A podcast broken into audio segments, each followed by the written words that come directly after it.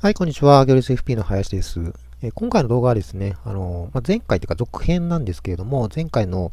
えー、FP の魅力をお伝えしますっていう動画があるんですけれども、えっと、それに続いてですね、あの、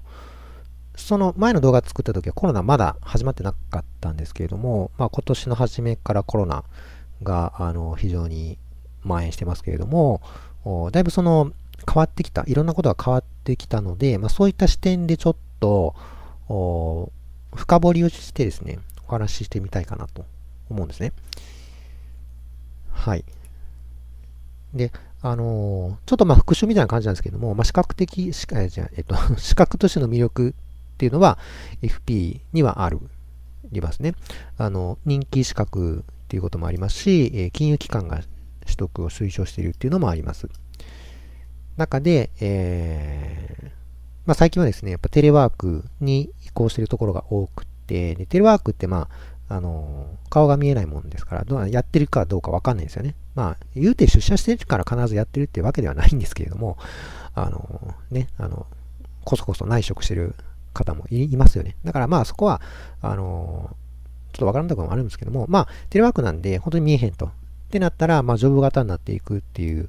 話になってて、で、ジョブ型になってくると、やっぱりその自分のスキルとか知識とかっていうのを証明するものっていうのは非常に武器になりますよね。だから、まあそういったあ資格も武器になるっていう意味で、えー、魅力が増してます。まあこれ別に FP に限らずなんですけどもね。だから、えー、限らずですけども、まあコロナになってから特にそういったところがやっぱフィーチャーされてるかなというようなところですね。で、あのまあこの辺の本当に基本的なところは、まあ前回の動画でも説明してますんで、あの、説明欄のところにもリンク置いてますんで、それちょっとね、そっちを見ていただいたらいいかなと思います。はい。で、今回の話、メインこっちなんですけれども、あの、まあ、副業でやるか独立してやるかっていうのは関わらずに、あの、独立系 FP としてね、えー、やっていくときの魅力。だからまあ、その FP になる、資格だけじゃなくて FP になるっていうところの魅力って何なのかなっていうところをちょっとお話をしていきたいかなと思いますけれども、まあ、ポイントとしてはこの3つかなと思うんですね。では長く仕事にできるっていうのと、ビジネス自体がストック型ビジネスにしやすいっていうのと、それから副業から取り組みやすいっていうところですね。この3つをちょっとね、お話をしていこうかなと思います。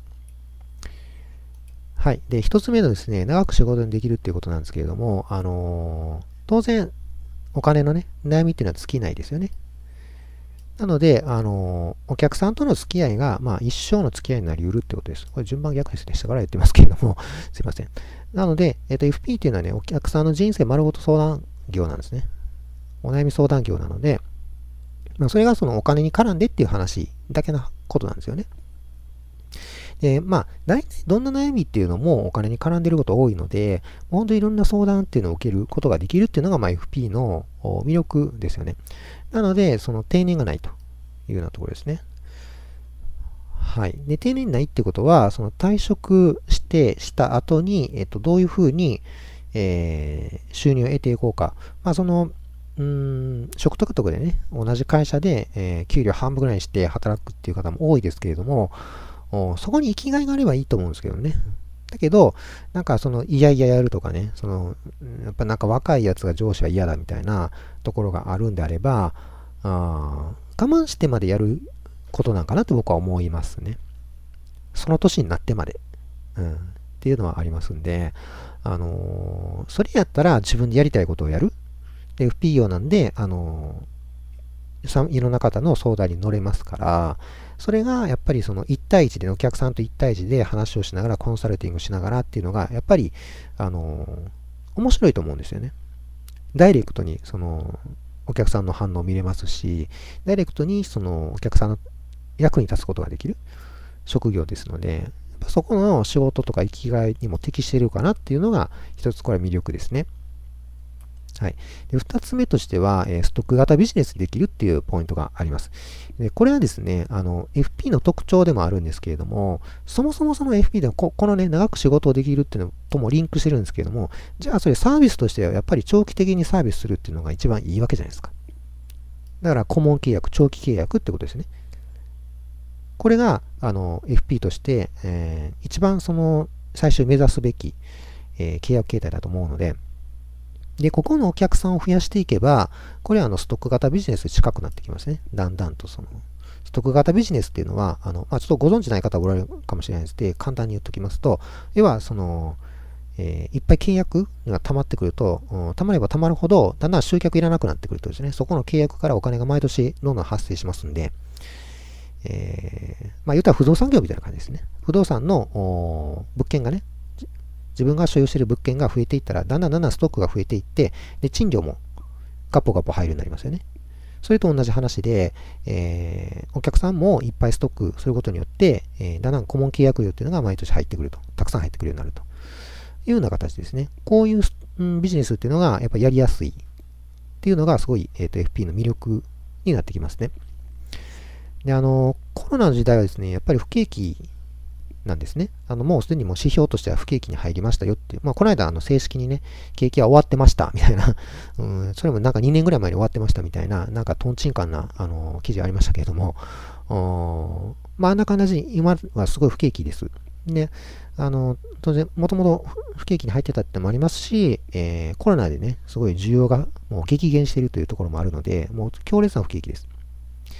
だけど、そのストック型ビジネスっていうのは、やっぱお客さんのストックがありますんでね、仮に新しく集客ができなくなっても、そのストックから、えー、発生する収益をしっかり持ってれば、これ強いわけですよ、不景気に。だからビジネス形態としても、これからやるビジネス形態としても、非常にマッチしているということですね。でストックの、例えば、ストックの逆は、あの、フロー型のビジネスなんですけれども、フロー型っていうのは、あの、お客さんの流れが活発であれば、すごい儲かるんですね。例えば、えっ、ー、と、店舗とか出すじゃないですか。で、人の行き来がすごい大通りに面してたところに、ちゃんとニーズがある店を出店できれば、それすごい売り上げになりますよね。だからそれがそのフロー型ビジネスのあのいいところでもあるんですけれども、今はそもそもそもそこの流れがストップしちゃってるので、フロー型ビジネスってすごい大変ですね。まあ、それはまあネット上の流れで言えば、うまいことやれば、そのオンラインのね、ビジネスっていうのは伸ばせると思うんですけれども、それにもやっぱフロー型ビジネスの弱点としては、そこの流れがストップしちゃったら売り上げが止まっちゃうっていうところがあるんで、だからまあ、そのフロー型ビジネスをやってる人でも、やっぱりストック型ビジネスをどうやってあの構築していこうかなって悩んでる、悩みながらやってるってことですよね。だからそのために例えば、あの、会員制にしてみたりとか、なんかその特典をつけてね、毎回、あの、来店してもらうとか、いうのを皆さんすごい工夫してやってますね。あれはなんでかってそのフロービジネスの、あの、デメリットを解消するために、できるだけストック型にしたいと思ってやってはるわけですよね。だから皆さんそうやって縮尺、あの、しながらやってるのにもかかわらず FP っていうのはそもそもストック型ビジネスにマッチしてる部分がありますので、まあ、そもそこがもう長所ですよね。あの、スタートポイントから非常に美味しいというふうなあ点がありますので、まあ、これぜひですね、覚えておいてほしい魅力の一つですね。はい、それから3つ目、えっ、ー、と、副業から取り組みやすいということで、うん副業ですね。であの、まあ、今、ウィズコロナの時代ですから、あの、オンライン相談っていうのが、うん、常識化してますよね。で、僕も、まあ、僕はもともとコロナ前からずっとオンラインでやってましたので、オンライン相談多かったで、半分以上オンライン相談だったんですけども、もう今100%ですね。あの、実際に会いましょうって言ってくる人はまずいない。言ってかいないですね。0%ですね。今のところ。今年は。なので、あの、オンライン相談がもう常識化してる、と思います。で、えー、相談業なんでね、FP の本文はやっぱり相談業ですので、あの、オンライン相談ができるっていうことは、もうこれ自宅で全部完結するわけですよね。あの集客もネットでやる。で相談オンラインでやる。で、決済当然オンラインできますんで、全部オンラインで、あの完成する、あの完結するってことは、まあ、もう自宅で、自宅にいながらできる。じゃあ、これ副業か、副業でできますよね。あのまあ、平日はできなくても、仮に忙しくてね、できなくていとしても、ふぐあの週末だけでやるとかで、週末も別にどこかに行く必要はなくて、自宅でできるわけですよね。自宅でパソコン1台あればできると。オンラインの環境があればできるというような形なので、やっぱり副業家の流れに乗りやすい、乗れやすいってことですね。で、まだ、もしかしたらその実感ないかもしれないですけども、あの、これからですね、僕個人的にはもう今時副業もやってないんですかっていう風な時代になると思ってます。あのまあ、これはですね、いろんなことを加味して総合的に考えるとっていうことなんですけども、要は、その、今、副業家の流れが来てるっていうのは、これはもう時代が後押ししてるからなんですね。あの、いい意味でも悪い意味でもですよ。あの、別に服、えっ、と、例えば、えー、人々の価値観が多様化してるからとかって、まずそういう、その、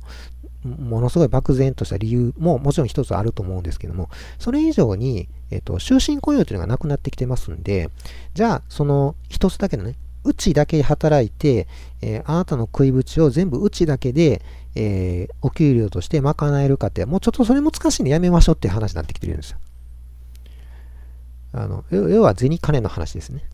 ちょ、ちょっとそこまで難しいです。ごめんなさい。みたいな 形になってきてますんで、だったら、その、自分の食いぶち、収入を確保しようとしたときに、やっぱり収入の伏線化っていうのが大事、必要になってきますよね。1箇所だけでダメだったら、やダメだったんだら、やっぱり2箇所、3箇所って増やすしかないですので、だから副業っていう話になってるんですね。だこれも副業って、えっと、サブっていう意味での副っていう感じになってますけれども、今はその複数でマルチっていう意味での副業っていう言葉もありますよね。だから何がメインで何がサブかっていうふうなことは、あんまり今、その、しっかり区別することは、もちろんその労働基準法的には必要かもしれないですけれども、あの、本人の収入化を複数化したいっていう意味では、別にどっちが本業でも構わないわけですよね。なので、えそういう意味でやっぱり、今時副業もやってないんですかと。だから収入が1本だけで大丈夫ですかっていうことですね。っていう風な時代になってくるはずですので、まあ、そこもね、あのちゃんと見据えて、その副業っていうのを目指してほしい。あの自分のキャリアプランの中に一つね、やっぱ組み込んでほしいかなと思いますね。なので、じゃあ副業当たり前の時代になったになるとしたら、えー、どうせ副業するんだったら長く続けられるのがいいですよね。で退職後もちゃんと継続できるような、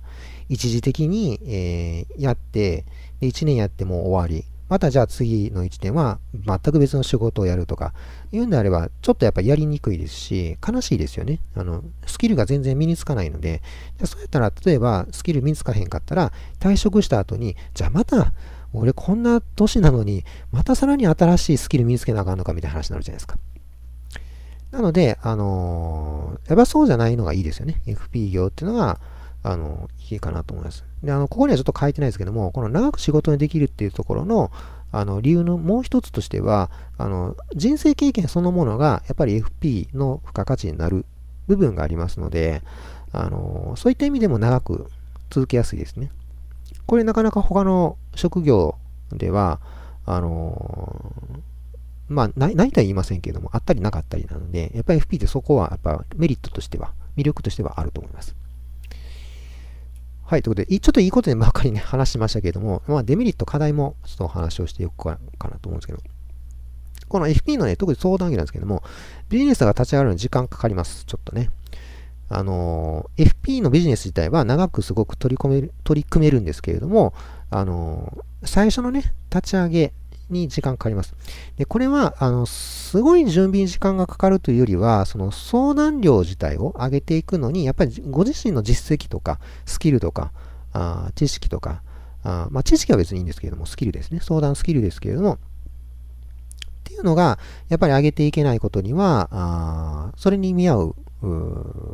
料金っていうのももらいにくいですよね。だからそこを、ちょっと時間かかりますよと。ただこれどれぐらい時間かかるかっていうのは、その個人のやる気とかそのペースに依存してますんで、どれぐらいかかりますっていうのはなかなか断定的には言えないですけれども、あのまあ、かかる傾向にはあると思います。なので、そういった意味でもやっぱり副業から始めるっていうのがベストですね。はい。で、もう一つあって、えっ、ー、とね、FP はビジネスモデルが決まってないんですね。他の事業さんみたいな感じで、えっ、ー、と、あなたはこの業務っていうふうに決まってるわけではなくて、えー、全然決まってない。すごい緩いんですね。なので、あの構想から寝る必要あります。で、ある程度のね、ひな型っていうかパターンみたいなのはあるんですけれども、基本的には自由です。なので、えっと、良くも悪くもアイデア次第ですね。アイデアとか構想次第。じゃあもう、えっ、ー、とね、そこまで緩いとね、やっぱり皆さんやりにくいと思うんで、えっ、ー、と、僕がお勧めするのは、うまくいってるモデルとか、うまくいってる FP さんっていうのを一つ手本にしてたらいいと思います。えー、それをね、やっぱり1から10まで真似せとは言わないですけれども、あの、あ、ここはこういうふうに工夫してるからこううまくいってるなっていうようなところを学んでですね、えご自身に取り組んでいってほしいかなと思いますね。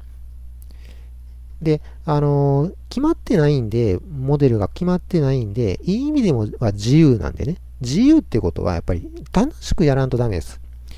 自由なのに、がんじがらめでガチガチにやってたら、それもしんどいだけなので、やっぱり楽しくやる。楽しく仕事する。楽しく努力するっていうことがすごく大事になってくるかなと思うので、まあ、このように努力って書いてます。努力だけじゃないですね。もうとにかくいろんなことを楽しんでしまう。しまう FP に関するいろんなことを楽しんでやれるようになれれば、あ別にこれも課題では何でも何でもなくなって、まあ、楽しい仕事になってくるというふうな形ですね。こういったところがあるかなと思います。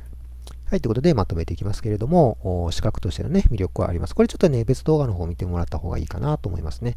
それから副業独立を問わずに独立系の魅力ありますよということで、この3つのポイントですね。長く続けられます。ストック型ビジネスにできます。副業できましていますというふうなお話をしました。で、あとね、デメリットとか、まあ、課題ですね、とかもありますんで、まあ、こういった課題を知ってですね、あのちゃんと戦略を立てて、えー、やれば、あの克服は可能だと思いますので、まあ、そこはね、しっかりやっていただいたらいいかなと思います。はい、ということで、えー、最初ね、最後、あ、すみません、最後ね、結論になりますけれども、早速今日から始めましょうということで、あの、やること、始めること自体は、あの、全然難しくないと思うんですよ。あの、例えば資格を持ってなかったら資格を取り始めるところから始めればいいですし、もうすでに持たれているということであれば、相談業でやって始めようかなっていうところを構想から始めてもらったらいいですし、あの、もう今日から始めれることは、あの、必ずあると思いますので、まあ、善は急げということでね、あの興味があるということであれば、ぜひね、始めていただいたらいいかなと思います。はい、ということで今回の動画は以上になりますけれども、またね、別の動画でお会いできたら嬉しいかなと思います。どうもありがとうございました。